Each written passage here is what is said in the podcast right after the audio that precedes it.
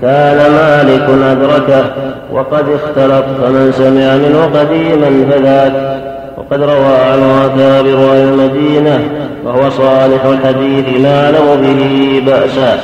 وقال ابن معين إنما أدركه مالك بعد أن كبر وخرف لكن ابن أبي سمع منه قبل أن يخرف وقال الجوزجاني تغير أخيرا فحديث ابن أبي ذئب مقبول. لسنه وسماعه القديم. وقال ابن عدي لا بأس به إذا روى عنه قدماء مثل ابن أبي ذئب وابن جريج وزياد بن سعد انتهى من التهريب قلت والراوي عنه ابن أبي ذئب فالإسناد جيد؟ ورواه البزار. من طريقين عن سفيان وصالح بن كيسان عن صالح مولى التوامة به ويشهد له ما تقدم. طريق أخرى قال الإمام أحمد في مسنده. قال الإمام أحمد في مسنده. نعم. حدثنا سعيد بن منصور حدثنا عبد العزيز بن محمد الدراوردي عن زيد بن أسلم عن واقد بن أبي واقد الليثي. حدثنا حدثنا سعيد بن منصور حدثنا عبد العزيز بن محمد الدراوردي عن زيد بن أسلم. عن زيد بن أسلم. نعم.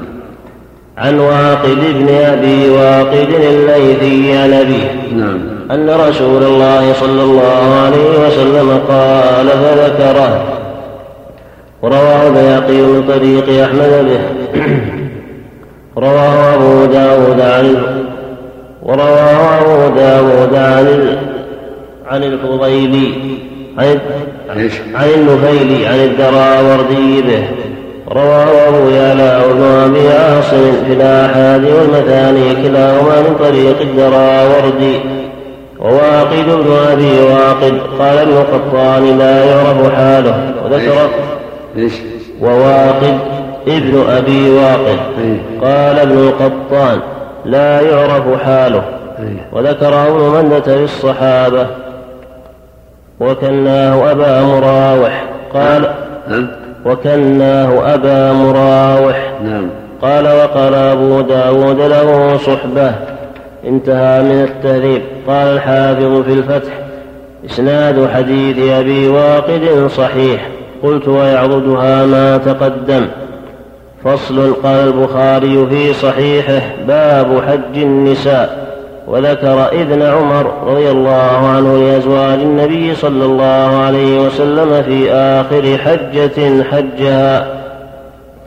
فبعث معهن عثمان وعبد الرحمن بن عوف رضي الله عنهما ثم أسند حديث عائشة لكن أحسن لا لكن لكن أحسن الجهاد وأجمله الحج المبرور. قالت عائشة رضي الله عنها فلا أدع الحج بعد إذ سمعت هذا بعد إذ سمعت هذا من رسول الله صلى الله عليه وسلم. قال الحافظ وأغرب المهلب فزعم أن حديث هذه ثم ظهور الحصر من وضع الرافضة لقصد ذم أم المؤمنين عائشة رضي الله عنها في خروجها إلى العراق للإصلاح بين الناس في قصة وقعة الجمل وهو إقدام منه على رد الأحاديث الصحيحة بغير دليل والعذر عن عائشة رضي الله عنها أنها تأولت الحديث المذكور كما تأوله غيرها من صواحباتها على أن المراد أنه لا يجب عليهن غير تلك الحجة. وتأيد ذلك عندها بقوله صلى الله عليه وسلم لكن أفضل الجهاد الحج والعمرة. ومن ثم عقبه المصنف بهذا الحديث في هذا الباب. وكأن عمر رضي الله عنه كان متوقفا في ذلك ثم ظهر له الجواز فأذن لهن وتبعه على ذلك من ذكر من الصحابة. ومن في عصره من غير نكير. وقال الطحاوي في شرح مشكل الآثار في الجمع بين قوله صلى الله عليه وسلم جهادكن الحج المبرور مع حديث الترجمة. وكان جواب رسول الله صلى الله عليه وسلم في استئذانها إياه لها ولمن سواها للخروج معه في الجهاد. ما ذكر في جو ما ذكر في جوابه إياها في هذا الحديث. فكان دليلا على أن جهادهن لا ينقطع كما لا ينقطع جهاد الرجال. فاحتمل أن يكون ذلك بعد قوله صلى الله عليه وسلم لها ولسائر نسائه. هذه ثم ظهور الحصر. فتو... فوقفت على ذلك هي ومن سواها من أزواجه دون من لم يقف عليه.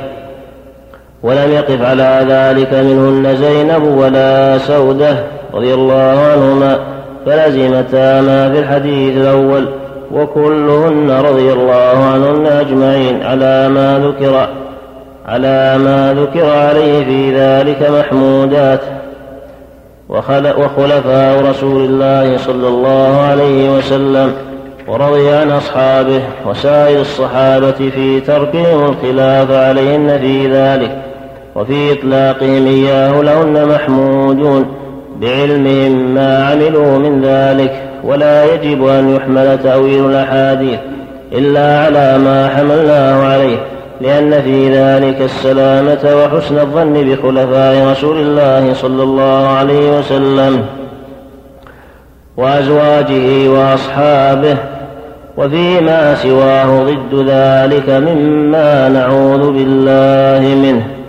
تنبيه قال الذهبي في الميزان واقد بن أبي واقد الليثي روى عن أبيه تفرد عنه زيد بن أسلم حديث قال صلى الله عليه وسلم لنسائه هذه ثم ظهور الحصر وهذا منكر فما زلن يحججن قلت الحديث صحيح فله طريق أخرى والجمع ممكن فلا نكارة والله أعلم.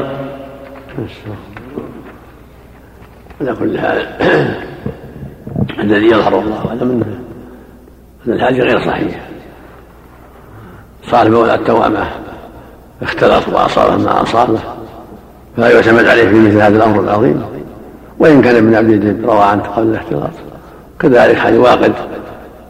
لا تعرف حاله ولا روى عن الا زيد بن أسلم ثم قال الذهبي كون عمر يحجبهم. لو كان ثابت في الشيء ما حجبهم عمر ولا حجوا بعد ذلك. ولكن امتثلوا قول لعائشه أفضل الحج الحج والعمرة الجهاد الحج والعمرة لكن جهاد الحج والعمرة؟ كل هذه يدل على أن الأمر واسع لهن ولغيرهن. فالأقرب أن حديثي واقد وحديثي مولى التوأمة ليس صحيحين. بل هو غلط من بعض الرواة غلط من صالح. واقد ليس مما يعتمد عليه. وفق الله قال الإمام مالك رحمه الله تعالى باب في طول الحائض. وحدثني يحيى عن مالك عن علقمة بن أبي علقمة عن أمه مولاة عائشة أم المؤمنين رضي الله عنها أنها قالت كان النساء يبعثن إلى عائشة أم المؤمنين بالدرجة فيها الكرسف فيه الصفرة من دم الحيضة يسألنها عن الصلاة. فتقول لهن لا تعجلن حتى ترين القصة البيضاء. تريد بذلك الطهر من الحيضة. وحدثني عن مالك عن عبد الله بن أبي بكر عن عمته عن ابنة زيد بن ثابت أنه بلغها أن نساء كن يدعون بالمصابيح من جوف الليل ينظرن إلى الطهر. فكانت تعيب ذلك عليهن وتقول ما كان النساء يصنعن هذا؟ فسئل مالك عن الحائض تطهر فلا تجد ماء هل تتيمم؟ قال نعم لتتيمم فإن مثلها مثل الجنب إذا لم يجد ماء تيمم. وهذا هو الحق الجنوب طهرت تغتسل فإن لم تجد ماء تيممت.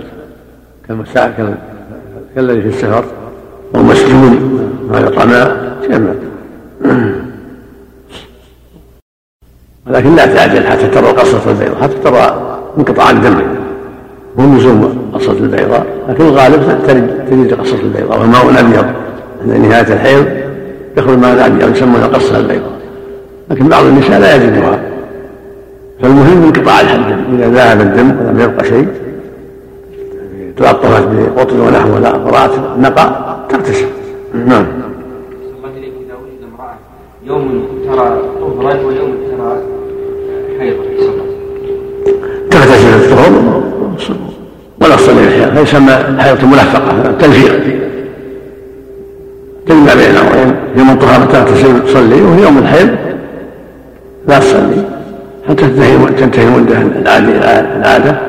نعم. نعم شرط لا يزيد نعم نعم باب جامع الحيضة.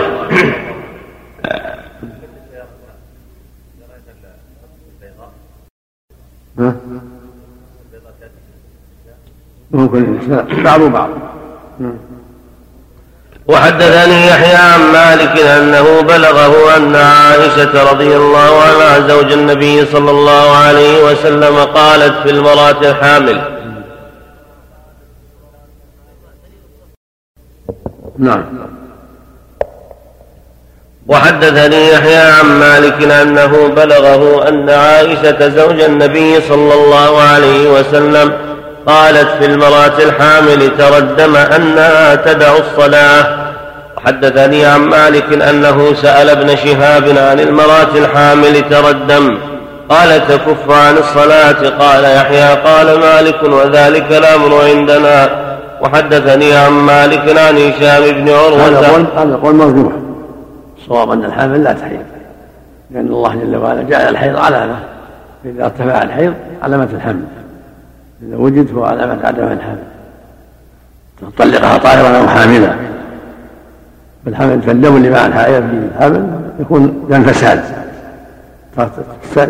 تنظف منه وتصلي وتصوم. هذا هو المعتمد نعم. نعم. ولو تكرر نعم. نعم. وحدثني عن مالك عن هشام بن عروة عن أبيه عن عائشة زوج النبي صلى الله عليه وسلم أنها قالت كنت أرجل رأس رسول الله صلى الله عليه وسلم وأنا حائض. وحدثني عن مالك عن هشام بن عروة. هذا لا بأس. بالنفساء لا بأس تصنع الطعام تقدم الطعام. ترجل رأس رأس زوجها تغسل ثيابه. الحيض الحيض مو في يده الحيض في الفرد هي طاهرة وعرقها طاهر كالجنوب.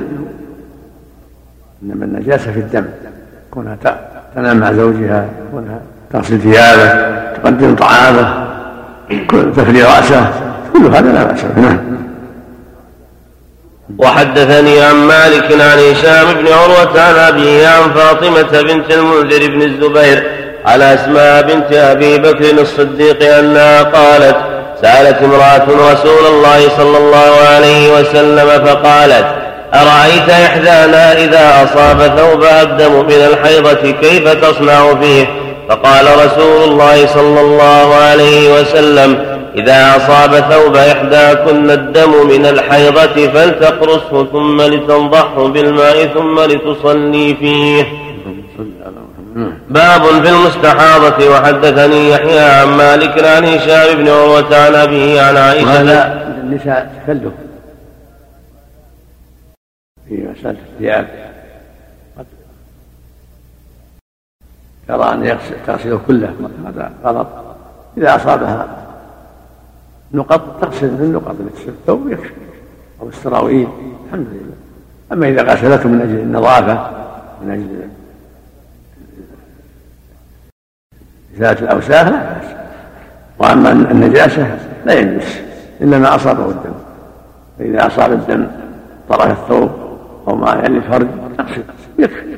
نعم. وكذا الناس كل النجاسات كلها. يغسل ما أصاب الثوب بس. بول ولا دم ولا غيره. نعم. يحك يحك ويغسل نعم إذا جاء إلى اجتهاد ولا بقي. لا يضر لكن إذا غيرها بشيء من الطيب حسن. وحدثني يحيى عن مالك عن هشام بن عروة عن أبي عن عائشة زوج النبي صلى الله عليه وسلم أنها قالت قالت فاطمة بنت أبي حبيش يا رسول الله إني لا أطهر أفادع الصلاة؟ فقال لا رسول الله صلى الله عليه وسلم. إنما ذلك عرق وليست بالحيضة. نعم إن نعم إن ذلك ذلك نعم يخاطبها نعم. إنما ذلك عرق وعرق وليست بالحيضة. فإذا أقبلت الحيضة فاترك الصلاة فإذا ذهب قدرها فاغسل الدم عنك وصلي. وحدثني عن مالك عن نافع عن سليمان بن يسار عن أم سلمة زوج النبي صلى الله عليه وسلم أن امرأة كانت تهراق الدماء في عهد رسول الله صلى الله عليه وسلم فاستفتت لها أم سلمة رسول الله صلى الله عليه وسلم فقال لتنظر إلى عدد الليالي والأيام التي كانت تحيضهن من الشهر من الشهر قبل أن يصيبها الذي أصابها. فلتترك الصلاة قدر ذلك من الشهر فإذا خلفت ذلك فلتغتسل ثم لتستثفر بثوب ثم لتصلي. وحدثني هذا حكم السعر يسير معها الدم لم تر أيام عادتها تترك الصلاة. إذا مرت تغتسل تحفظ وتصلي حتى الدورة الأخرى. نعم.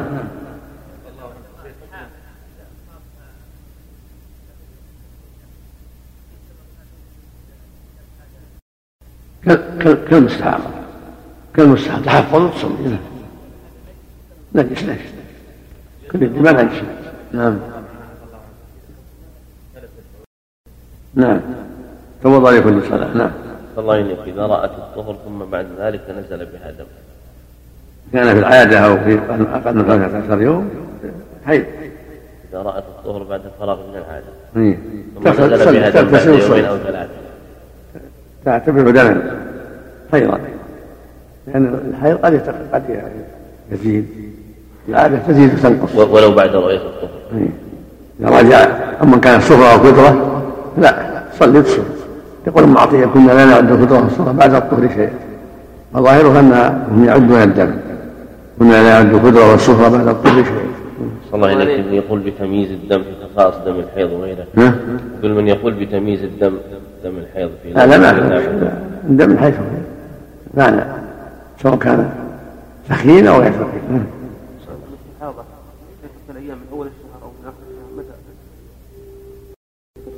ما عدا لا ما بين الحيضتين. هذا تصلي تصوم قلت الحيض لا تصلي ولا تصوم. ما له حال مثلا بلد صحيح واستمر تترك العادة. عادة كالم- اللي اللي تعرفها كما لها عادة ستة أيام وسبعة أيام. أول الشهر ولا من المبتدأ ستة أيام من حين بدأ الدم. من حين بدأ الدم. ستة أيام وسبعة. هذا كعادة نسائها نعم.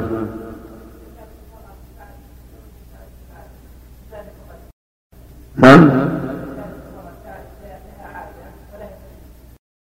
العادة تقدم العادة. نعم. وحدثني عن مالك عن هشام بن عروة عن أبيه عن زينب بنت أبي سلمة أنها رأت زينب بنت جحش التي كانت تحت عبد الرحمن بن عوف وكانت تستحاض فكانت تغتسل وتصلي. وحدثني عن مالك عن سمي مولى أبي بكر بن عبد الرحمن أن القعقاع بن حكيم وزيد بن أسلم أرسلاه إلى سعيد بن المسيب يسأله كيف تغتسل المستحاضة فقال تغتسل من طهر إلى طهر وتتوضأ لكل صلاة فإن غلبها الدم استثفرت وحدثني عن مالك عن هشام بن عروة عن أبيه أنه قال ليس على المستحاضة إلا أن تغتسل غسلا واحدا ثم تتوضأ ثم تتوضأ بعد ذلك لكل صلاة. قال يحيى قال مالك الأمر عندنا أن المستحاضة إذا صلت أن لزوجها أن يصيبها وكذلك النفساء إذا بلغت أقصى ما يمسك النساء الدم فإن رأت الدم بعد ذلك فإنه يصيبها زوجها وإنما هي بمنزلة المستحاضة. قال يحيى قال ما يعني إذا تجاوز الأربعين تجاوز مع الدم الأربعين فالمستحاض يصيبها زوجها حتى تأتي العادة حتى الحيض. وإن طهرت في أربعين أصابها زوجها أيضا بعد الطهر. ولو ما كملت الأربعين نعم ثوب يعني تحط خرقة ثوب في فرجها نعم حتى يمنع الدم يخفف الدم عنها كذلك المستحاضة زوجها نعم. يصيبها زوجها بين الحيضتين. نعم. قال يحيى قال مالك الأمر عندنا في المستحاضة على حديث هشام بن عروة عن أبيه وهو أحب ما سمعت إلي في ذلك. باب ما جاء في بول الصبي. لعل يوم الاثنين يكون فتح المجيد موطا يكون له يوم الأحد يكون يوم الاثنين له فتح المجيد. حاجة مع السنة نعم.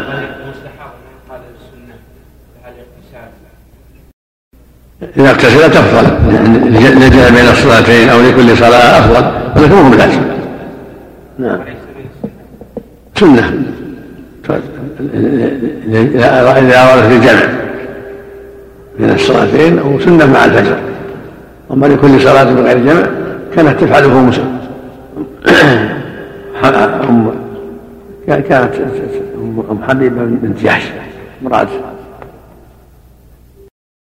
عبد الرحمن بن عوف صلى الله إليه. الصواب لا يقتل. عليه الدية لا بأس أن يعزر ولا لا يقتل. والد بولد نعم.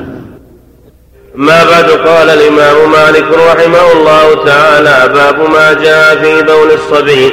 حدثني يحيى عن مالك عن هشام بن عروة عن أبيه عن عائشة زوج النبي صلى الله عليه وسلم أنها قالت أتي رسول الله صلى الله عليه وسلم بصبي فبال على ثوبه فدعا رسول الله صلى الله عليه وسلم بماء فأتبعه إياه. وحدثني عن مالك عن ابن شهاب عن عبيد الله بن عبد الله بن عتبة بن مسعود عن أم قيس بنت محصن.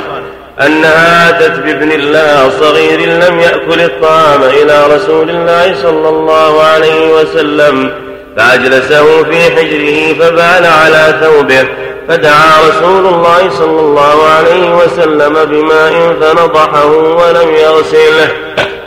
وهذا يدل على الصبيان الصغار من الذكور. إذا كانوا لا يتغذون بالطعام يكفي الدم على البال على الثوب أو على الفراش. ينضح ويكفي ولا يحتاج عصر ولا درك أما الأنثى فيغسل وهكذا الذي يأكل الطعام يتغذى بالطعام يغسل. باب ما جاء في البول قائما. حدثني يحيى عن مالك عن يحيى بن سعيد أنه قال دخل أعرابي المسجد فكشف عن فرجه ليبول فصاح الناس به حتى على الصوت فقال رسول الله صلى الله عليه وسلم اتركوه. فتركوه فبال ثم أمر رسول الله صلى الله عليه وسلم بذنوب من ماء فصب على ذلك المكان. وهذا فيه حلمه صلى الله عليه وسلم ورفقه. لأن الرجل لو عوجل ربما نجس نفسه ونجس المحل في بقع كثيرة.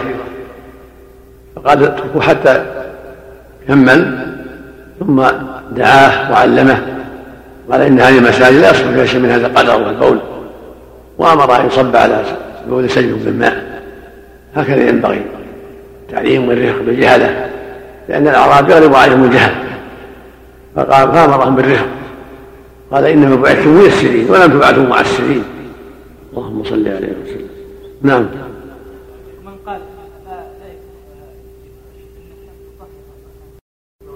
ما عليه دليل أقول ما عليه دليل ما نعلم عليه دليل نعم. نعم.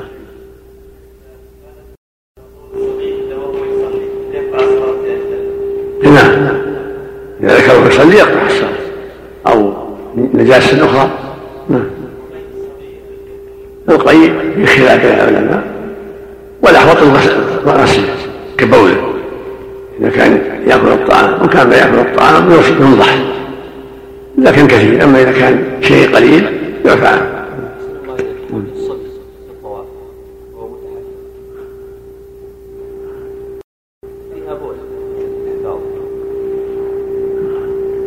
الله محل نظر أو محل نظر فيه بحث الان ليله الساعة إن شاء الله.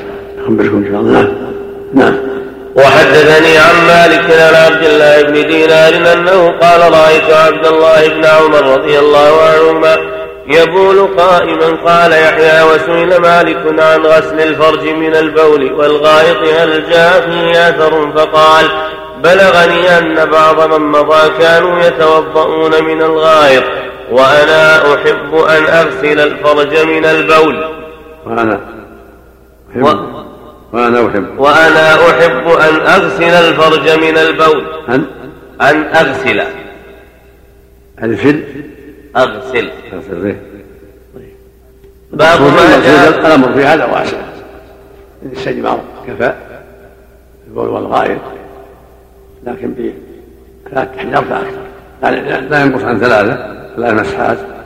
فأكثر. لأنه سنها يستنجى بأقل من ثلاثة أحجار فإذا أنقص كفت. وإن لم تنقي زاد رابعا وخامسا وسادسا حتى ينقي لكن إذا أنقى بشفع كأربعة استحب له أن يوتر. يأتي بخامس وإذا أنقى بستة فاستحب له أن ينقي بسابع. والغسل أفضل. الغسل هو أكمل وأنقى. والنبي فعل هذا وهذا. ترى يستنجي وترى يستجمل عليه الصلاة والسلام. فإذا فعل هذا وهذا فلا بأس. والبول قائما لا بأس به. إذا دعت إليه الحاجة والجلوس أفضل وأحوط. ثبت عن حذيفة رضي الله عنه النبي صلى الله عليه وسلم أتى سبغة قوم فبال قائما ولعل ذلك لأسباب مما لأن الجلوس قد يسبب خروج الماء إليه أو لأن هناك ما هناك مجلس مناسب أو لأسباب أخرى. المقصود أن البول القائم جائز لكن كون يجلس أفضل. تقول عائشة رضي الله عنها ما كان يبول إلا جالسا جالسا. يعني الغالب عليه ربوع الجلوس جالس وإنما بال قائما في هذه الواقعة التي ذكرها إليه نعم. البول جالس هل ثبت النصف اليمنى؟ نعم. ثبت نصف اليمنى يعني في البول جالس كيف؟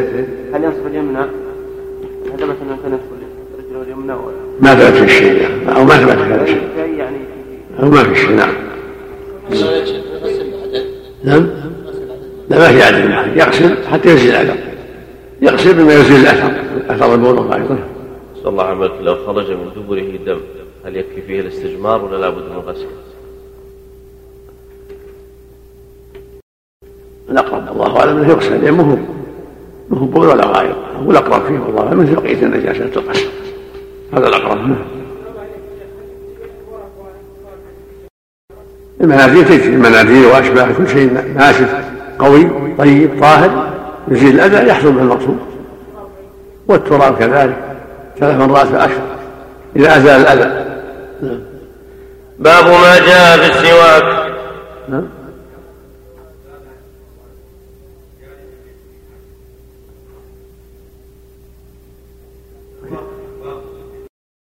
ما في بأس لكن الجوز أفضل. نعم.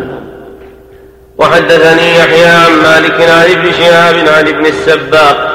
أن رسول الله صلى الله عليه وسلم قال في جمعة من الجمع يا معشر المسلمين إن هذا يوم جعله الله عيدا فاغتسلوا ومن كان عنده طيب فلا يضره أن يمس منه وعليكم بالسواك. حدثنا. حدثني يحيى عن مالك عن ابن شهاب عن ابن السباق نعم.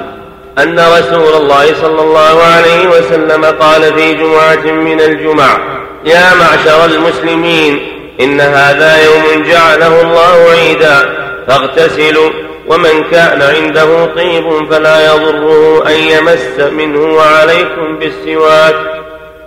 الشارع الشارع عليه والشرح نعم. بكسر السين على الأفصح مذكر وقيل مؤنث وأنكره الأزهري مشتق من ساكن إذا لا دلك لا لا على الحديث نفسه من السباق. هذا ابن السباق. بسين مهملة وموحدة المدني أبي سعيد من ثقات التابعين وأشرفهم. روى له الستة. وذكر في التقصي أنه من بني عبد الدار بن قصي. وفي التقريب وغيره أنه ثقفي وهو مرسل. ووصله ابن ماجه من طريق صالح بن أبي الأخضر. عن الزهري عن عبيد بن السباق عن ابن عباس. أن رسول الله صلى الله عليه وسلم قال في يوم جمعة بضم الميم لغة الحجاز وفتحها لغة تميم وإسكانها لغة عقيل وبها قرأ الأعمش من الجمع. جمع جمعة من الجمع جمع جمعة تكلم عن هذا؟ زيادة ابن ماجه أو ما ذكر ما تعرض إلى ابن ماجه إذا صاحب من الأحضر نعم. ما تعرض شيء في صاحب. نعم. يكفي. نعم. وحدثني عن مالك عن أبي الزناد عن العرج عن أبي هريرة أن رسول الله صلى الله عليه وسلم. من الزرقاني؟ نعم الزرقاني نعم. نعم. نعم. نعم. أي.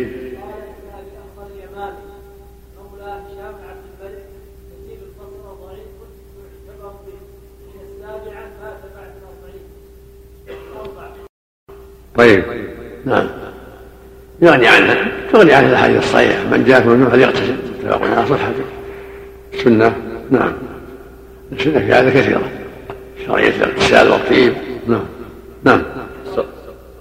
سنة مؤكدة. نعم. صلى الله عليه وسلم. قال وصالح بن الأخضر أبي الأخضر الذي رواه عن الزهري موصولا ضعيفا. نعم. قد خالفه مالك. طيب. ماشي. نعم. نعم. نعم. فرواه فرواه عن الزهري.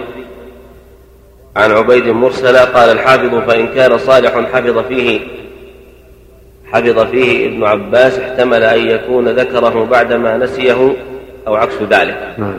ماشي نعم. نعود للأصل. نعم. وحدثني عن مالك عن أبي الزناد عن الأعرج عن أبي هريرة أن رسول الله صلى الله عليه وسلم قال لولا أن أشق على أمتي لأمرتهم بالسواك. وحدثني عن مالك عن ابن شهاب. وهذا في تأكد السواك شرعيته لأن الأمر منفي هو الوجوب. الأمر به أمر إيجاب. ولكنه مستحب. ولهذا يقول صلى الله عليه وسلم السواك مطهرة للفم مرات للرب نعم صلى الله عليه وسلم. نعم. وحدثني عن مالك عن ابن شهاب عن حميد بن عبد الرحمن بن عوف عن أبي هريرة رضي الله عنه أنه قال لولا أن يشق على أمته لأمرهم بالسواك مع كل وضوء. باب ما جاء في النداء للصلاة.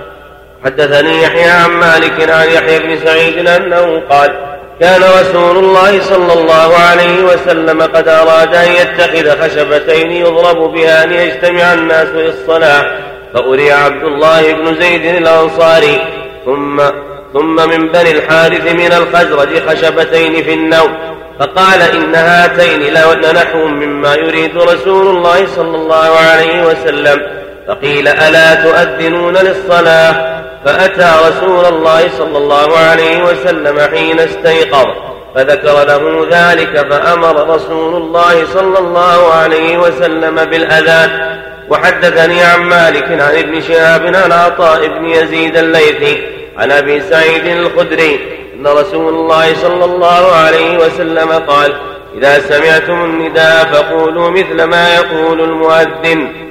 وحدثني عن مالك. رواية عبد الله بن زيد غير المؤلف أبسط وأوضح.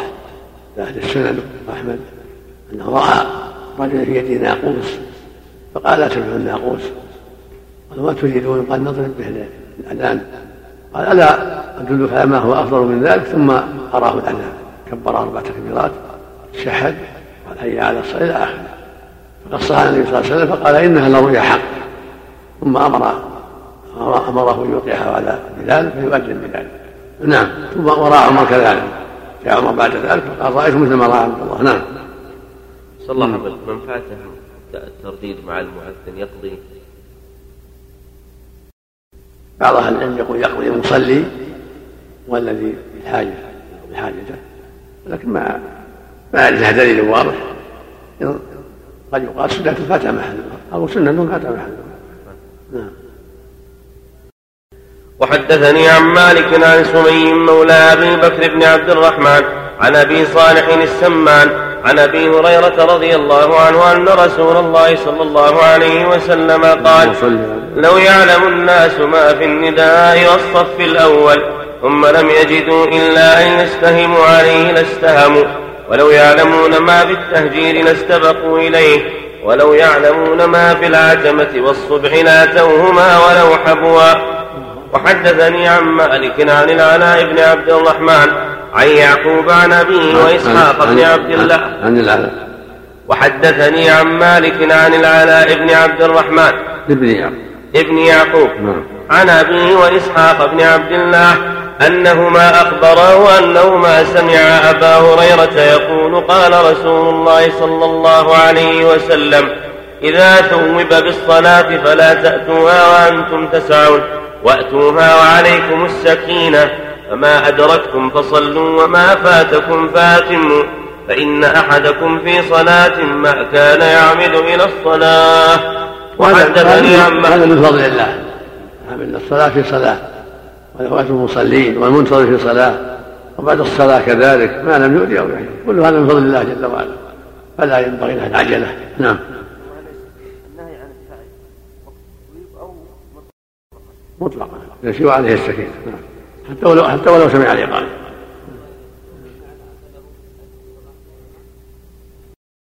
فضل الله واسع نعم. الله إليك.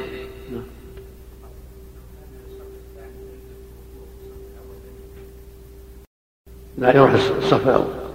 ولو فاته إذا في الأمل بإكمال الصف الأول أو فالأول. ما كان من نقص فيكون الصف الآخر. نعم.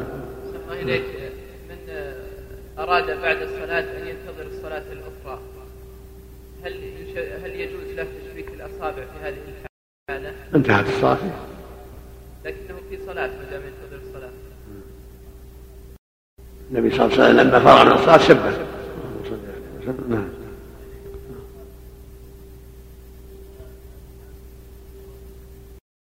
لا ما هو. النبي صلى الله عليه وسلم أمر بهذا. أمر يكمل الصف الأول فالأول. وما كان من نقص فليكن في الآخر. نعم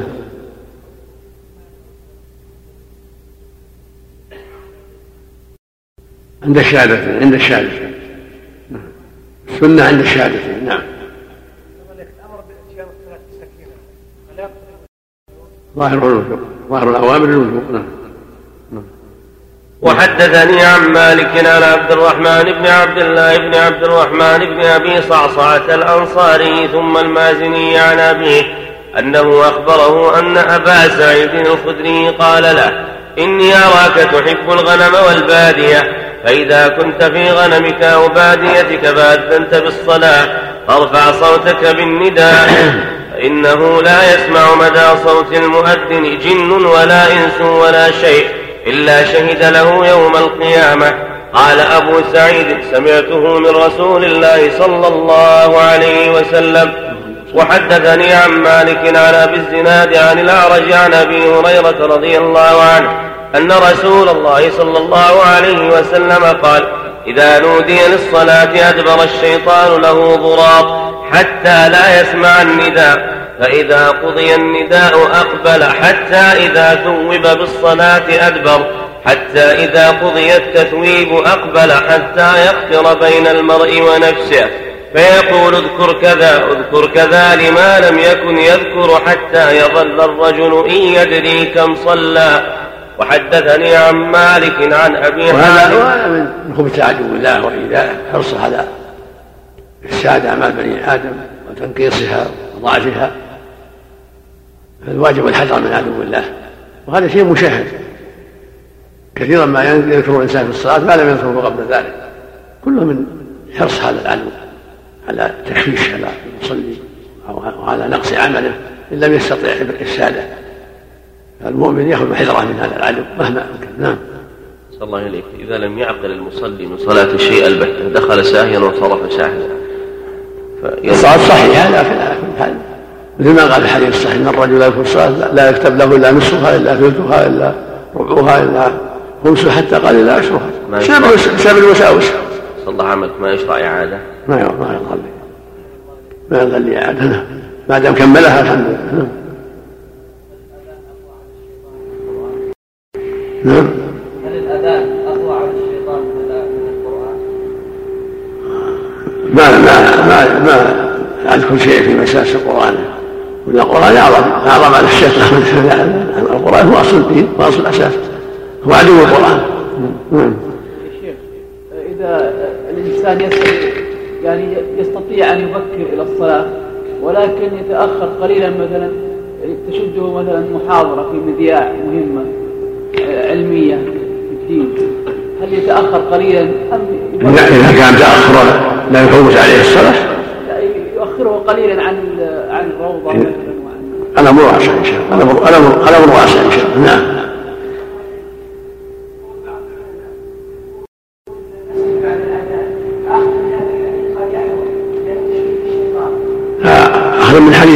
أبا هريرة رأى خرج بعد الأذان فقال أما هذا فقد عصى أبا القاسم صلى الله عليه وسلم بعد الأذان لا يخرج إلا من حاجة يتوضأ أو لحاجة أخرى.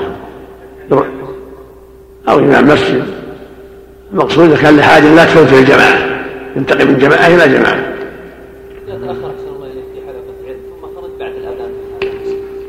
لا يخرج إلا إلا لعلة. يعني أما هذا فقد عصى أبا القاسم إذا كان العلة يتوضأ أو إمام مسجد أو شيء يخشى فوته نعم. بعد الصلاة يروح الدرس بعد الصلاة. إن شاء الله نعم.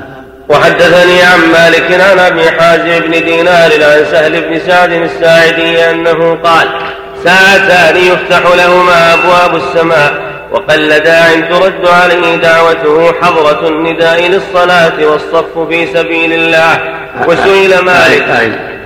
وحدثني عن مالك عن أبي حازم بن دينار عن سهل بن سعد الساعدي أنه قال ساعتان يفتح لهما أبواب السماء وقل داع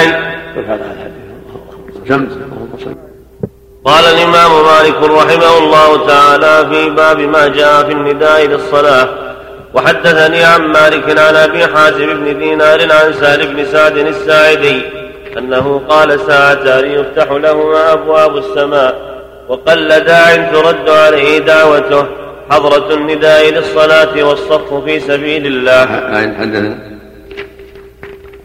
وحدثني عن مالك عن أبي حازم بن دينار عن سهل بن سعد الساعدي أنه قال ساعتان يفتح لهما أبواب السماء وقل داع ترد عليه دعوته حضرة النداء للصلاة والصف في سبيل الله. وسئل مالك عن النداء يوم الجمعة هل يكون قبل أن يحل الوقت؟ فقال لا. فقال لا يكون إلا بعد أن تزول الشمس. وسئل مالك عن تثنية الآذان والإقامة ومتى يجب القيام على الناس حين تقام الصلاة؟ فقال لم يبلغني في النداء والإقامة إلا ما أدركت الناس عليه. فأما الإقامة فإنها لا تثنى وذلك الذي لم يزل عليه أهل العلم ببلدنا. وأما قيام الناس حين تقام الصلاة فإني لم أسمع في ذلك بحد يقام له إلا أني أرى ذلك على قدر طاقة الناس. فإن منهم الثقيل والخفيف ولا يستطيعون أن يكونوا كرجل واحد. وسئل مالك هذا قال مالك رحمه الله واضح. ليس في حد محدود. قام قيمت الصلاة يقوم يقوم في أولها أو في أثنائها. أما يقول بعض الفقهاء يقوم عند عند قوله قد قامت الصلاة فلا دليل عليه بل بدأ في الأذان في الإقامة إن شاء قام في أولها إن شاء في أثنائها وإن شاء في آخرها. المهم أن يكون واقفا عند التكبير عند تكبير الإمام حتى يكون قد استكمل الوقوف حتى يكبر بعد الإمام. وأما التثنية هي نوع من أنواع الإقامة كان أبو محذورة مثني الإقامة كان بلال يوسرها والأمر واسع نوعان. يعني إن شاء افترى الإقامة وإن شاء شفعها. كما علم النبي صلى الله عليه وسلم على محذورة شفع الإقامة. وبذلك كان يوترها يعني وأشهد أن لا إله إلا الله أشهد أن محمدا رسول الله هي على الصلاة هي ما يثني. أما التكبير فيثنى في أولها وفي آخرها. وهكذا الإقامة قد قامت الصلاة قد قامت الصلاة. هذا هو السنة نعم.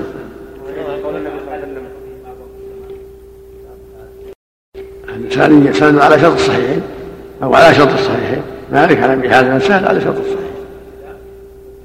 نعم.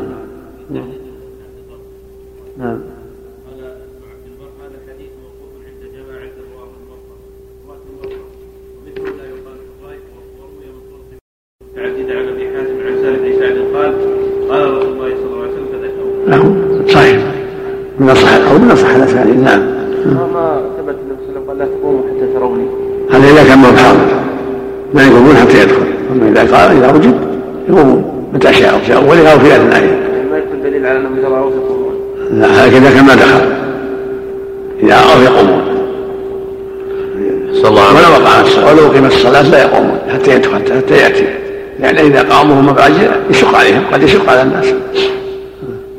نعم. صلى الله يقول الإمام مالك. وروي من طرق متعددة عن أبي حازم عن سالم بن سعد قال قال رسول الله صلى الله عليه وسلم فذكره نعم. صحيح. من اصح أو من أصح الاسانيد نعم. ما ثبت النبي صلى الله عليه وسلم قال لا تقوموا حتى تروني. هذا اذا كان ما هو حاضر لا يقومون حتى يدخل. أما إذا قال إذا وجد يقومون. متى شاءوا في أولها أو في اثنائها يعني ما يكون دليل على أنهم إذا رأوه يقومون. لا هذا اذا كان ما دخل. إذا راوا يقومون. صلى الله عليه ولو وسلم. وقعت الصلاة ولو قيمت الصلاة لا يقومون حتى يدخل حتى يأتي. لأن إذا قاموا هم بعد يشق عليهم قد يشق على الناس. نعم. صلى الله عليك يقول الإمام مالك لا يكون إلا بعد أن تزول الشمس. نداء نعم. الثاني. هذا الصواب يعني الجمهور لا يؤذن الجمعة إلا بعد الزوال. لا تصح إلا بعد الزوال كالظهر. هذا هو الصواب عند الجمهور لكن رخص بعض أهل العلم في أدائها في الساعة السادسة. ولكن الاحوط للمؤمن أن يدع لها وأن لا يصلي ولا يؤذن إلا بعد الزوال كما قاله الجمهور وكما في حديث سلمة بن أكبر وغيره كانوا يصلون مع النبي إذا زالت الشمس. صلى الله عليه وسلم وسئل مالك عن قوم حضور أرادوا أن يجمعوا المكتوبة فأرادوا أن يقيموا ولا يؤذنوا. قال مالك ذلك مجزئ عنهم وإنما يجب النداء في مساجد الجماعات التي تجمع فيها الصلاة. وسئل مالك.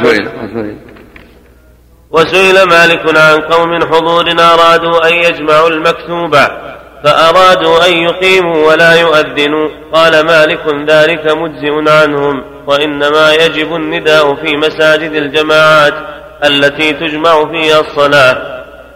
وسئل مالك. ظاهر السنة أن يجب الأذان عليهم ولو كانوا في المساجد في السفر مثلا عليهم أن يؤذنوا. أما في الحضر يكفي أذان المساجد. لو كانوا جماعة مرضى صلوا جماعة بدون أذان.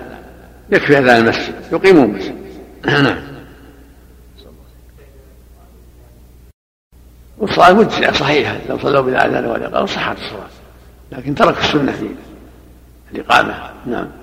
أما الأذان يكفيهم أذان المساجد. المريض يكفيه أذان المسجد. والمرضى كذلك يكفيهم أذان المسجد. نعم. والنساء كذلك نعم. المصليات اللي في الدوائر الحكومية. يكفيهم أذان المساجد من حولهم ولا يؤذنون لدخول الوقت. تكفيهم لكن إذا أذنوا يكون أحسن حتى ينتبه اللي عندهم ينتبهوا والواجب عليهم الخروج الواجب عليهم الخروج إلى المساجد إذا كانت المساجد حولهم وجب عليهم الخروج. فإن كان لا يسمعون النداء وجب عليهم النداء. نعم.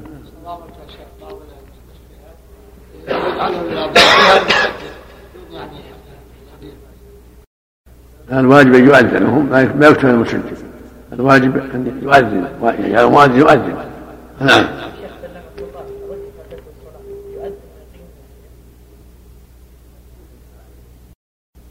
مثل ما فعل النبي صلى الله عليه وسلم لما فات الصلاة أذن وأقام صلى الله عليه وسلم.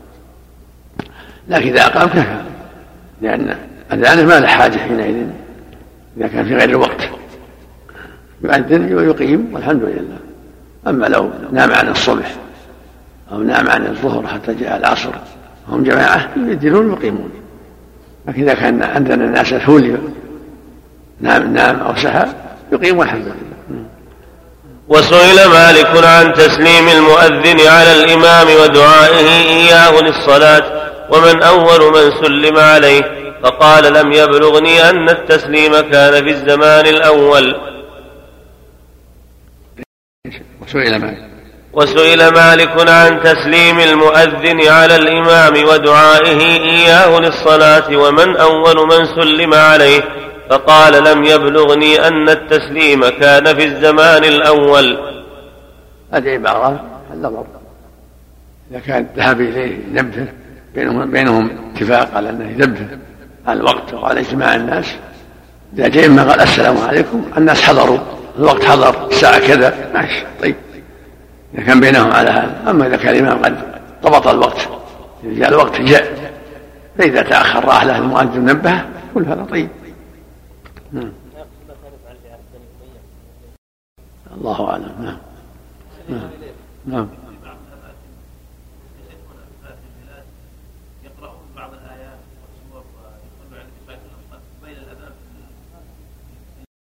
ما لها ما لها صلاة هذا ما لها صلاة كل يصلي كل يقرأ وحده. كل يقرأ لنفسه. نعم.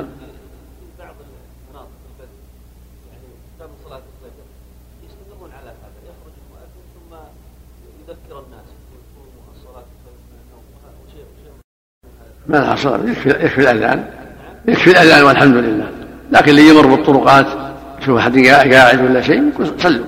شوف أحد قاعد ولا نايم يوقظه ولا جالس يقول توكل على الله صل من باب الأمر بالمعروف والنهي عن المنكر. الأذان كافي. نعم. صلى الله إليك في بعض البلاد اللي يحسنون تلاوة القرآن قليل جدا نعم. جدا. أقول في بعض البلاد اللي يحسنون قراءة القرآن أو تلاوته قليلا جدا. فيقولون لم إذا أنكر عليهم أو نوقشوا قالوا إن المصلين إذا حضروا ينتظرون الجمعة ما فيهم من يقرأ. ينظر بعضهم إلى بعض أو يتحدثون. لذا فنحن نجعل شخص قارئ مجود يقرأ حتى يستفيد الناس من قراءته ويتعلموا إذا اتفقوا على هذا ما يخالف. إذا اتفقوا على واحد يقرأ ويستمعون طيب. ما هي بس. الحمد لله. أحسن الله. نعم, نعم.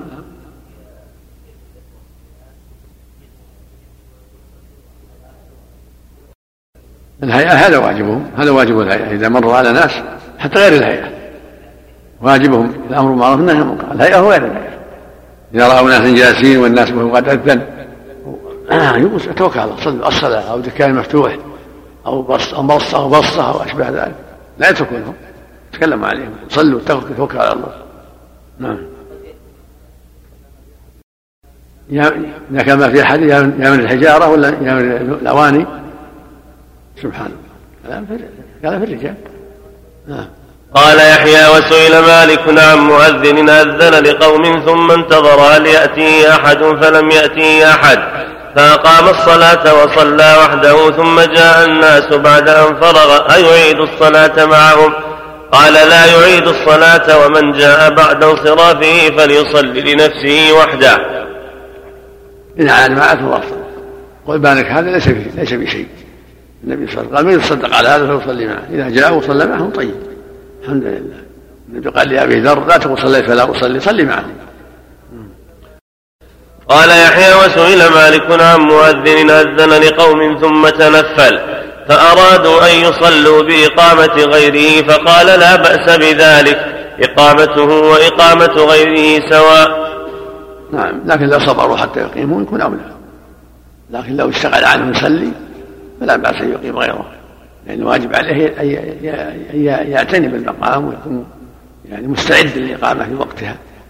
إذا اشتغل عن ذلك للإمام أن يقيم ويتركه نعم قال يحيى قال مالك لم تزل الصبح ينادى لها قبل الفجر فأما غيرها من الصلوات فإنا لم نرها ينادى لها إلا بعد أن يحل وقتها. نعم لكن لا ينادى لها قبل الفجر إلا إذا كان هناك ما ينادي بعد الفجر. أما إذا كان قبل الفجر ولا ينادى هذا غلط. هذا يغر الناس. إذا نادى لها قبل الفجر لابد يكون هناك مناد بعد الفجر. كما كان في عهد النبي صلى الله عليه وسلم. ينادي بلال قبل الفجر بقليل ثم ينادي بالمغرب أو نفس المؤذن نفسه يعيد الأذان يأذن الأول ثم يأذن الثاني. نعم.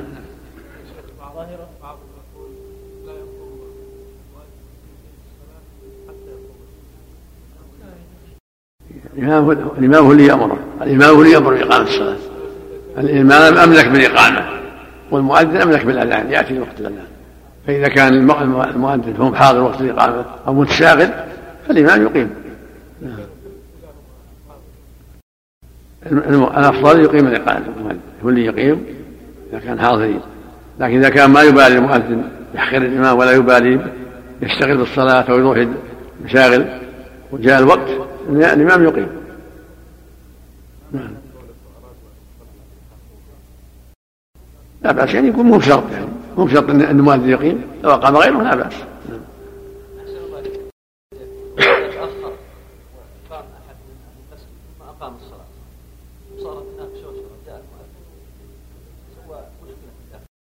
لا يمنع يعلم يعلم يعلم المؤذن لا يسوي شيء. يعلم ويوجه إلى الخير قال لا تسوي كذا خل لا تصير سفيه إذا أقيمت الصلاة انتهى الموضوع. حصل المقصود. الحمد لله. نعم. وحدثني عن مالك. أنه بلغه أن المؤذن جاء إلى عمر بن الخطاب يؤذنه لصلاة الصبح فوجده نائما. فقال الصلاة خير من النوم. فأمره عمر أن يجعلها في نداء الصبح. وحدثني عباس كذا؟ وحدثني عن مالك أنه بلغه أن أن المؤذن جاء إلى عمر بن الخطاب يؤذنه لصلاة الصبح فوجده نائما. فقال الصلاة خير من النوم فأمره عمر أن يجعلها في نداء الصبح. هذا بلاغ بلاغات مالك ضعيفة بلاغات ضعيفة منقطعة معضلة. الصلاة خير من النوم ثابتة في الصحيح في الحديث الصحيح قبل قبل قبل موت النبي صلى الله عليه وسلم. كان نادى بها الصلاة خير من النوم في صلاة الصبح؟ ثبت هذا من حديث أنس وغيره. نعم. وحدثني يحيى عن مالك عن عمه أبي سهيل بن مالك عن أبيه أنه قال ما أعرف شيئا مما أدركت عليه الناس إلا النداء للصلاة. حدثنا إيش؟ وحدثني يحيى عن مالك عن عمه أبي سهيل بن مالك عن ابي أنه قال ما أعرف شيئا مما أدركت عليه الناس إلا النداء للصلاة. يعني يتغير الناس قصدا يتغيروا في عهد التابعين. مالك تابعي. مالك بن أبي عامر والد أبي سهيل جد الإمام مالك تابعي مثل ما قال انس في آخر حياته تغير الناس. نعم اللهم المستعان نعم. الحديث الصحيح مو في الصحيح البخاري الحديث الصحيح صح بهذا صح بأسانه نعم. نعم. نعم.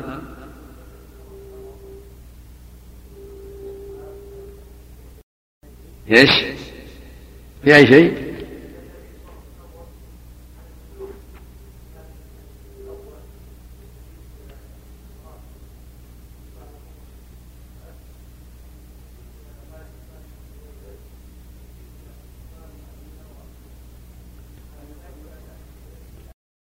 وجوب وجوب الكفاية عند أهل العلم وجوب كفاية الأذان فرض كفاية والإقامة فرض كفاية نعم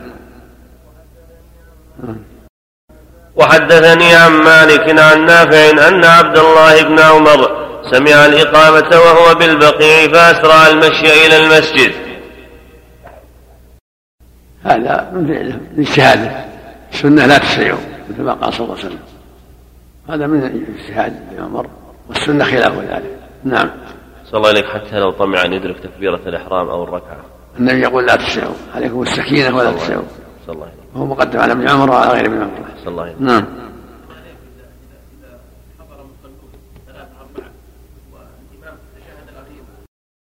من أفضل في حقه؟ صلوا معه. ادخلوا معه. ما أدركتم فصلوا وما فاتكم فأتموا وإن صلى وحده فلا حرج إن شاء الله. لكن الأفضل والأحوط يصلوا معه. لعموم قوله فما أدركتم فصلوا. هم جماعة هم في السنة هم هم جماعة في السنة فاتتهم جماعة وأدركوا جماعة. نعم. نعم.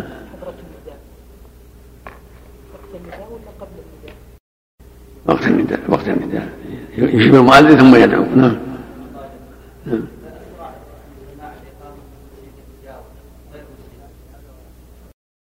لا يسع لا في هذا ولا في هذا. يمشي عليه السكينة نعم.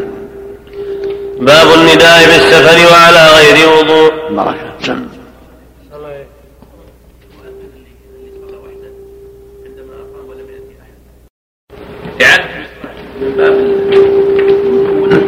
لا الأفضلية سنة نافلة فإنها لك نافلة بقى النبي صلى الله عليه وسلم. لأبي ذر فإنها لك إذا أقيمت وأنت في المسجد فصلي معهم فإنها لك نافلة ولا تقل صليت فلا أصلي. نعم. أحسن الله إليك. قول أنس. فلما ركب الناس الصعب والذلول تركنا التحديث. هل في هذا إشارة إلى أنه ترك التحديث عليه؟ ما المقصود بتركنا التحديث عن النبي صلى الله عليه وسلم؟ أظن هذا يروى عن ابن عباس أظن. يروى عن ابن عباس. أظن يروى عن ابن عباس. أنس. عندك؟ أنس. عندك؟ وين هو؟ اللي يعرف انها ابن عباس. لعله يروى ابن عباس. عندما ان مثل ما نعم الله أعلم. نعم. أما بعد قال الإمام مالك رحمه الله تعالى في باب النداء في السفر وعلى غير وضوء.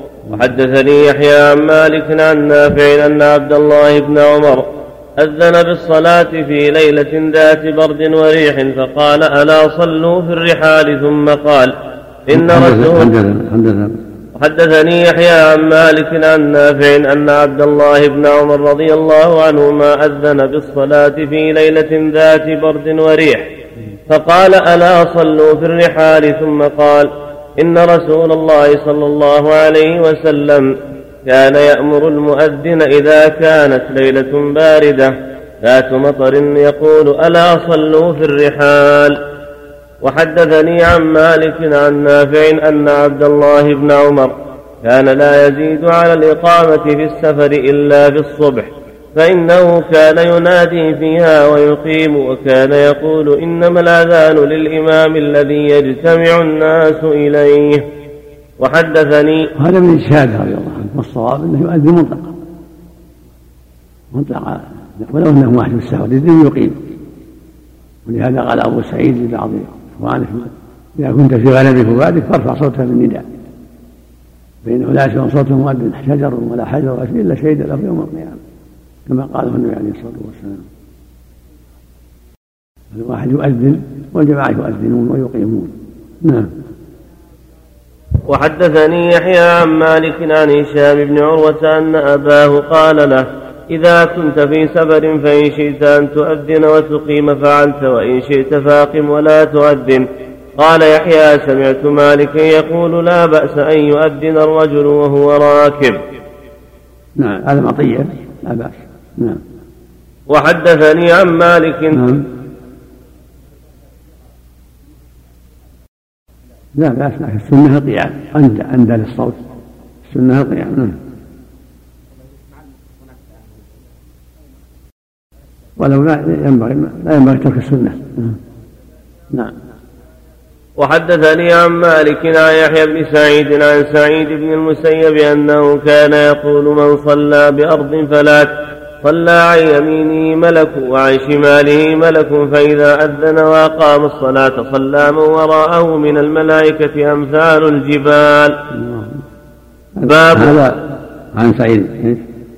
حدثني عن مالك عن يحيى بن سعيد عن سعيد بن المسيب أنه كان يقول من صلى بأرض فلاة صلى عن يمينه ملك وعن شماله ملك.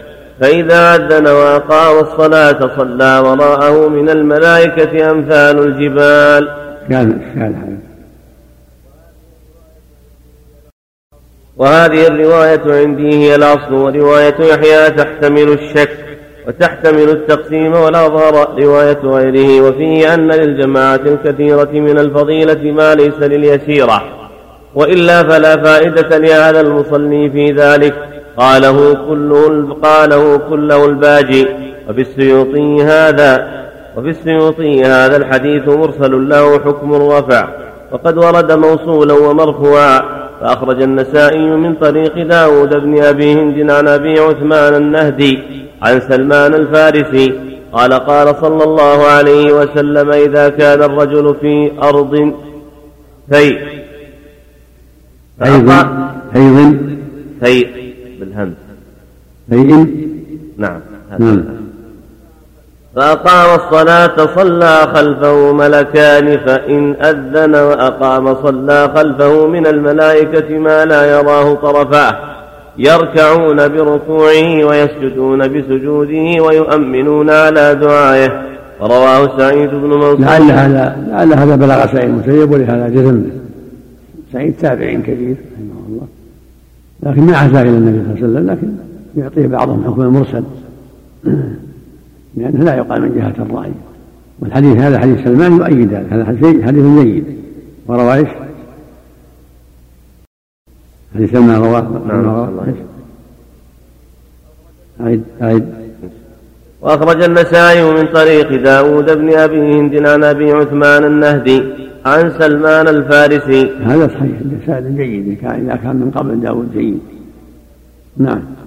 نعم. قال قال النبي صلى الله عليه وسلم إذا كان الرجل في أرض فيء فأقام الصلاة صلى خلفه ملكان فإن أذن وأقام صلى خلفه من الملائكة ما لا يراه طرفاه. يركعون بركوعه ويسجدون بسجوده ويؤمنون على دعائه. وهذا أي ما تقدم يؤذن ولو كان وحده. نعم السفر نعم.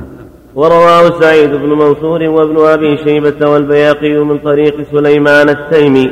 عن أبي عثمان النهدي عن سلمان موقوفا واستدل به موصولا؟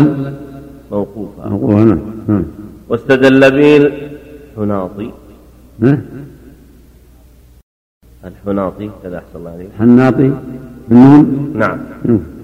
واستدل به الحناطي من الشافعية على أنه لو حلف من صلى في فضاء من الأرض منفردا بأذان وإقامة أنه صلى بالجماعة كان بارا في يمينه ولا كفارة عليه. ووقفه السبكي في الحلبيات واستدل به وبحديث الموطأ هذا انتهى. وفيه نظر لأن الأيمان مبنية على العرف. باب قدر السحور من النداء. حلف لأن تصديق النبي صلى الله عليه وسلم. لو حلف أن صلى في جماعة تصديقا لما قاله أنه إذا أذن صلى معه جماعة. وكان صلى صلى معه اثنان. اثنان جماعة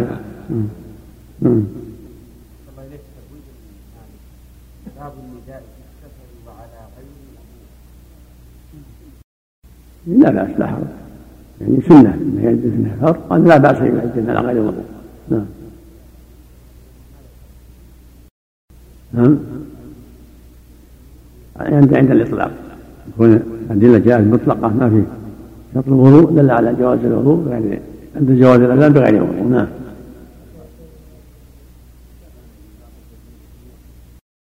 إذا كان من البرد شديد والريح يشق على الناس الخروج السفر في البر في البراري أو فيه مطر حتى في في البلد. إذا كان في مطر يشق على الناس مثل ما فعل ابن عباس وقال إن فعلها من هو خير مني حتى في الجمعة إذا شق على الناس. في الأسواق دحر أو مطر يؤذي الناس يضرهم أو ريح شديدة مع البرد. هذا يضر الناس يشق على الناس. إذا صلوا في الرحال سواء قال عن حي على الصلاة بدل حي على الصلاة أو يكمل الأذان ثم يقول صلوا بيوتهم نعم. جاء هذا وهذا. نعم. باب قتل السحور من النداء.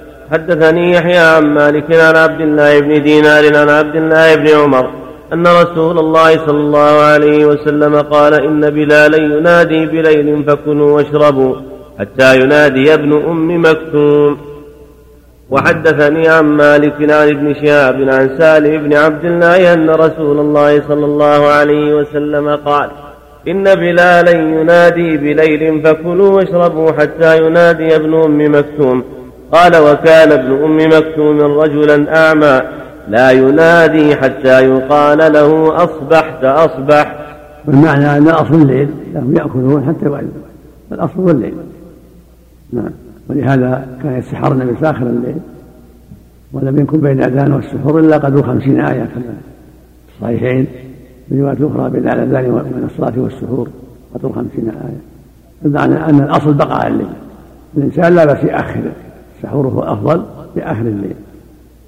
هذا هو الأفضل لكن يحتاط حتى إذا أذن هو قد خصم قد انتهى. باب ما جاء في افتتاح الصلاة. حدثني يحيى عن مالك عن ابن شهاب عن سالم بن عبد الله عن عبد الله بن عمر أن رسول الله صلى الله عليه وسلم كان إذا افتتح الصلاة رفع يديه حذو منكبيه وإذا رفع رأسه من الركوع رفعهما كذلك أيضا. وقال سمع الله لمن حمده ربنا ولك الحمد وكان لا يفعل ذلك بالسجود.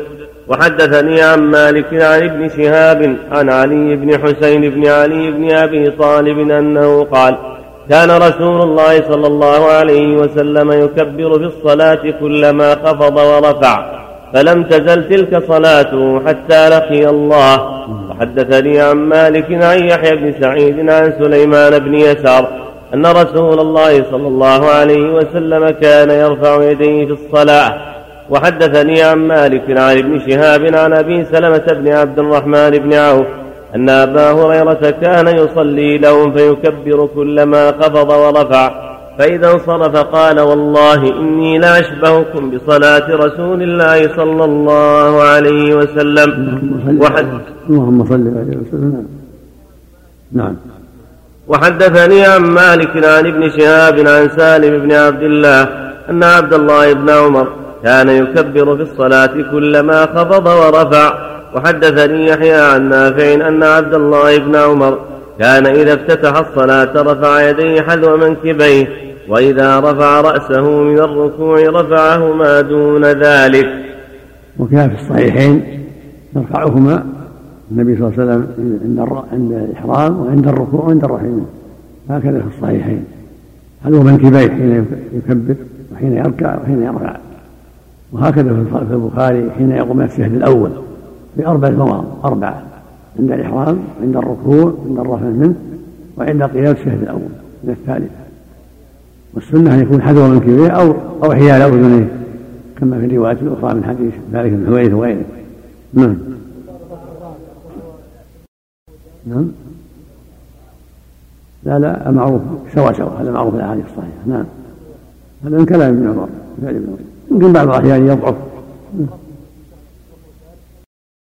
عند عند حال قيامه. حال قيامه إلى الثالث. نعم. نعم. وحدثني عن مالك عن أبي نعيم وهب بن كيسان عن جابر بن عبد الله. وحدثني عن مالك عن أبي نعيم وهب بن كيسان. كذا. أبي نعيم وهب. نعم. تكلم عليه.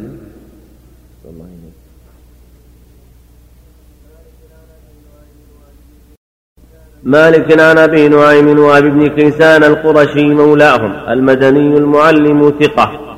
روى له الجميع عن جابر بن عبد الله. كيف التقريب وهب بن كيسان. من أبو نعيم. نعم. نعم.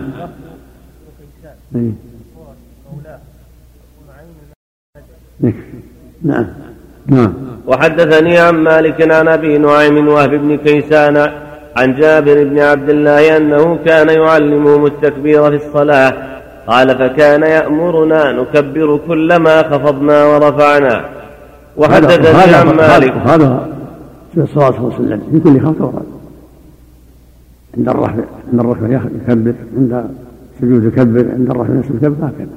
كل خفض ورفع وهكذا اذا سجل التلاوة في الصلاة. كبر وإذا رفع كبر. يعني يدخل العموم. في صلاة الفجر يوم الجمعة وغيرها سجود التلاوة. يكبر عند الخفض يعم هذا الحديث وعند الرفع. ثم يقرأ.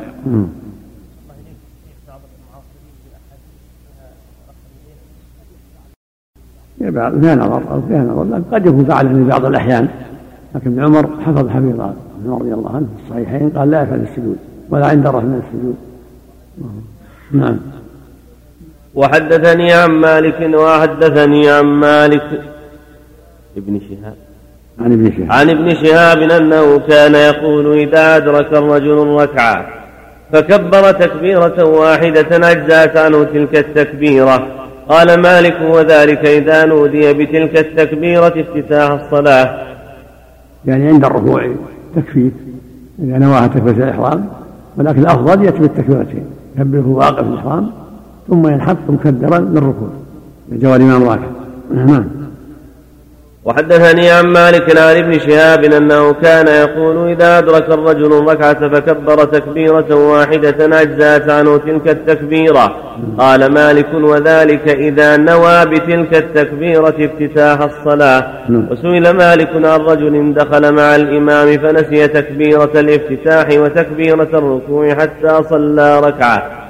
ثم ذكر أنه لم يكن كبر تكبيرة الافتتاح ولا عند الركوع وكبر في الركعة الثانية.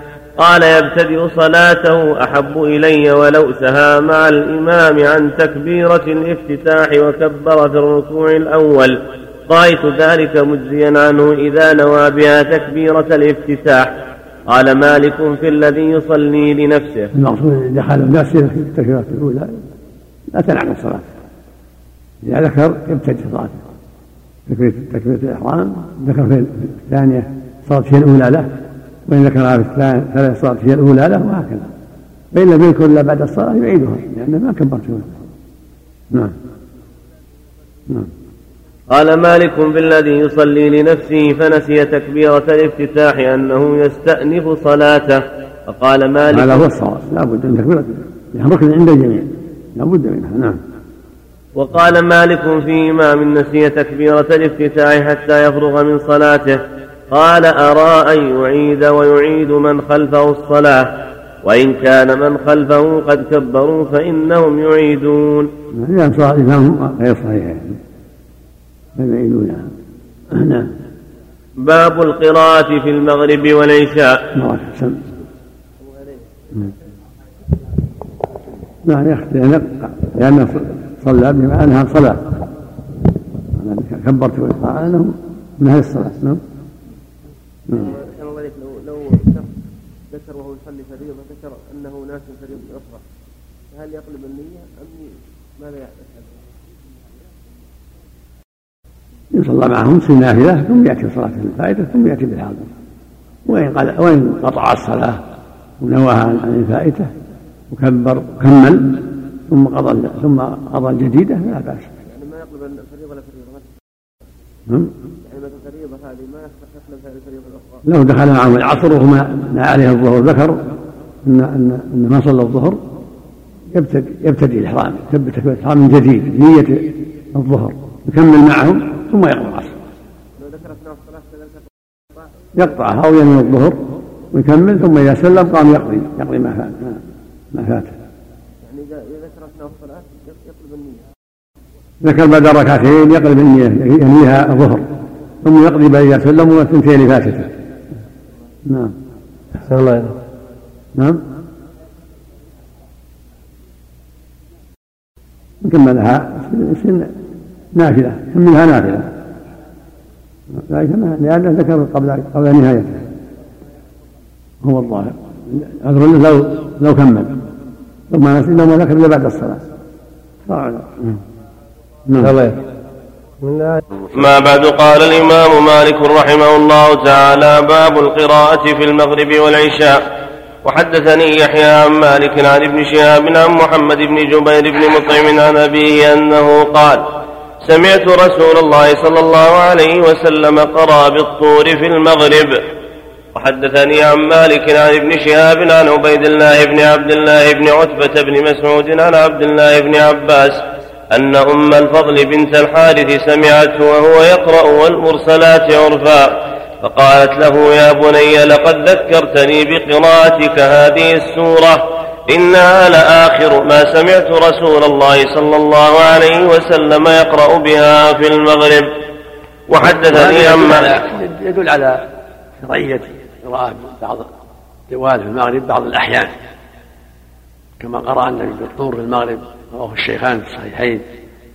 وهذا كان لما قدم جبير على النبي صلى الله عليه وسلم بعد بدر في أول الهجرة في أسارى بدر سمعه يقرأ في المغرب بالطور قال فلما بلغ قوله تعالى أم خلقوا من غير شيء هم خالقون؟ كان كاد قلبي ينفطر. كان من كان من أسباب إسلامه رضي الله عنه. جبير بن مطعم بن عدي. وأخبرت أم فضل أم عبد الله بن عباس أنها سمعت أنه يقرأ بالمرسلات في آخر حياته عليه الصلاة والسلام. دل على أنه يستحب أن يقرأ بعض الطوال في المغرب بعض الأحيان. وكان يقرأ فيها بقصار مفصل غالبا وربما قرأ بالطوال. ثبت أن القراءة بالأعراف قسمها في ركعتين. وهذا قليل الأعراف ما لم يحفظ عنه إلا مرة واحدة فيما بلغ عنه نعم.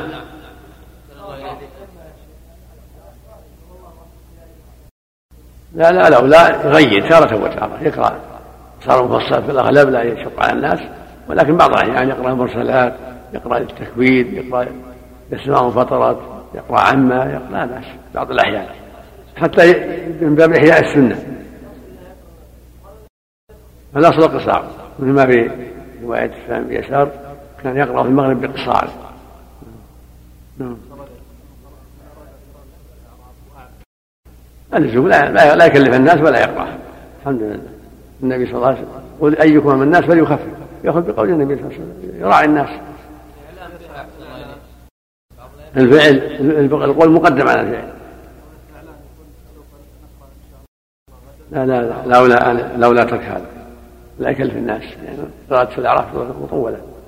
تكلف الناس. والرسول قال أيكم أما الناس فليخفف فإن فيهم الصغير والضعيف وضع الحاجة والمغرب قصير.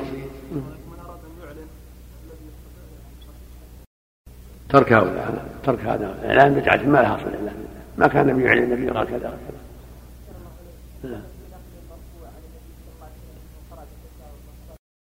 نعم.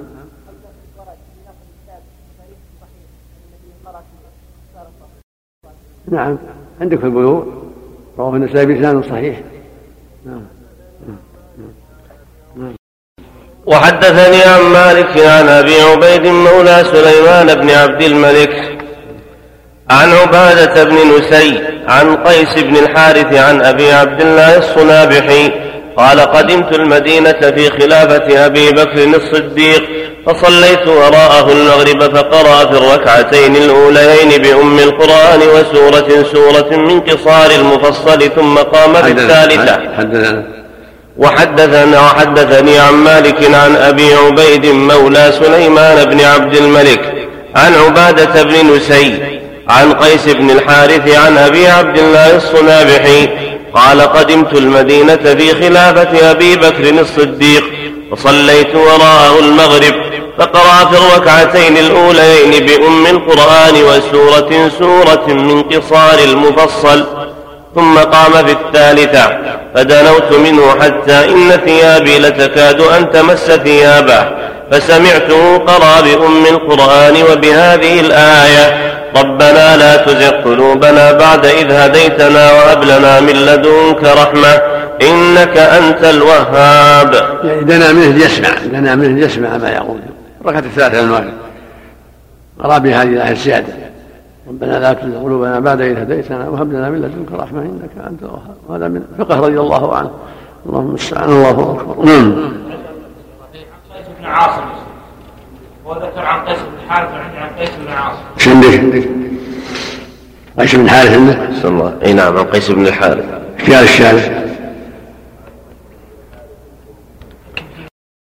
عن قيس بن الحارث الكندي الحمصي ثقة من التابعين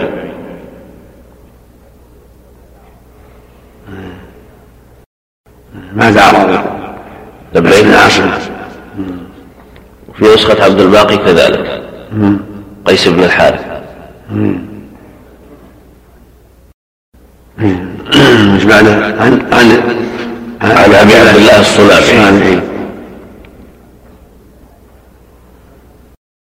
حط عن صاحب قيس بن الحارث. ما, ما ذكر روايه عن عاصم. بن الحارث. شوف قيس بن عاصم بن عاصم إيه التقريب قيس بن عاصم بن سنان بن خالد المنقري بكسر الميم وسكون النون وفتح القاف صحابي مشهور. بالحلم نزل البصره إيش معنى؟ قل في. فقط ما في الا قيس. هذا الرجل.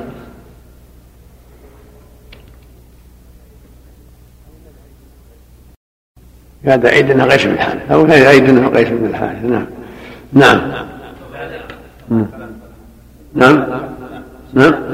وسنة على قراءة الآية.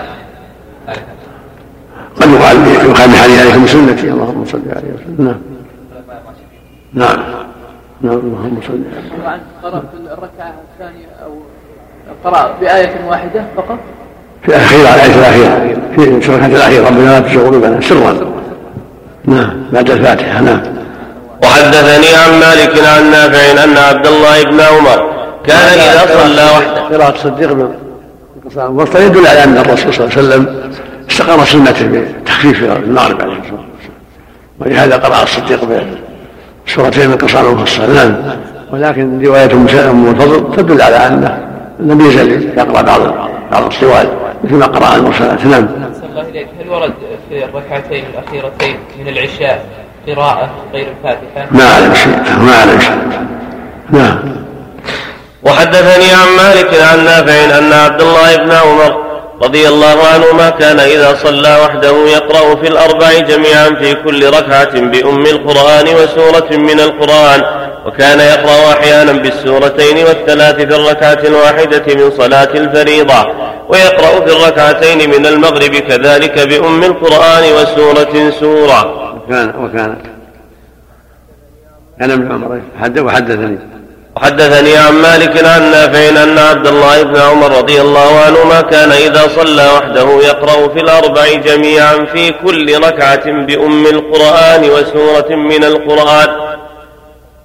وكان يقرأ أحيانا بالسورتين والثلاث في الركعة الواحدة من صلاة الفريضة ويقرأ في الركعتين من المغرب كذلك بأم القرآن وسورة سورة. يعني إذا قرأ صلى وحده لمرض فاته نعم. اللهم الله عنه اجتهاد منه. رضي الله. عنه السنة في هذا تحري فعل النبي صلى الله عليه وسلم. كان يقرأ في الأخريين فاتحة الكتاب كما قال أبو قتادة في الصحيحين. وجاء في حديث سعيد ما يدل على أنه ربما قرا زيادة في الثالثه والرابعة من الظهر على الفاتحه لأن قال كنا نحشر صلاه رسول الله كان يقرأ في الاولين قدر ألف لام تجلي السيده وفي الاخرين قدر من ذلك. هذا يقتضي أنه يقرأ في الأخرين زيادة على الفاتحة. في الظهر لكن هذا بعض الأحيان. جمعا بين رواية أبي قتادة وأبي سعيد. أبو قتادة في الصحيحين قال وكان يقرأ في الأخرين بفاتحة الكتاب. نعم. يعني الظهر. أيضا الشيخ ما يؤخذ من حديث أبي سعيد العصر؟ زيادة في العصر. لا العصر لا هو الفاتحة. لأن قال في الأولى من العصر قال الأخرين من الظهر. وفي الأخرين قال النصف.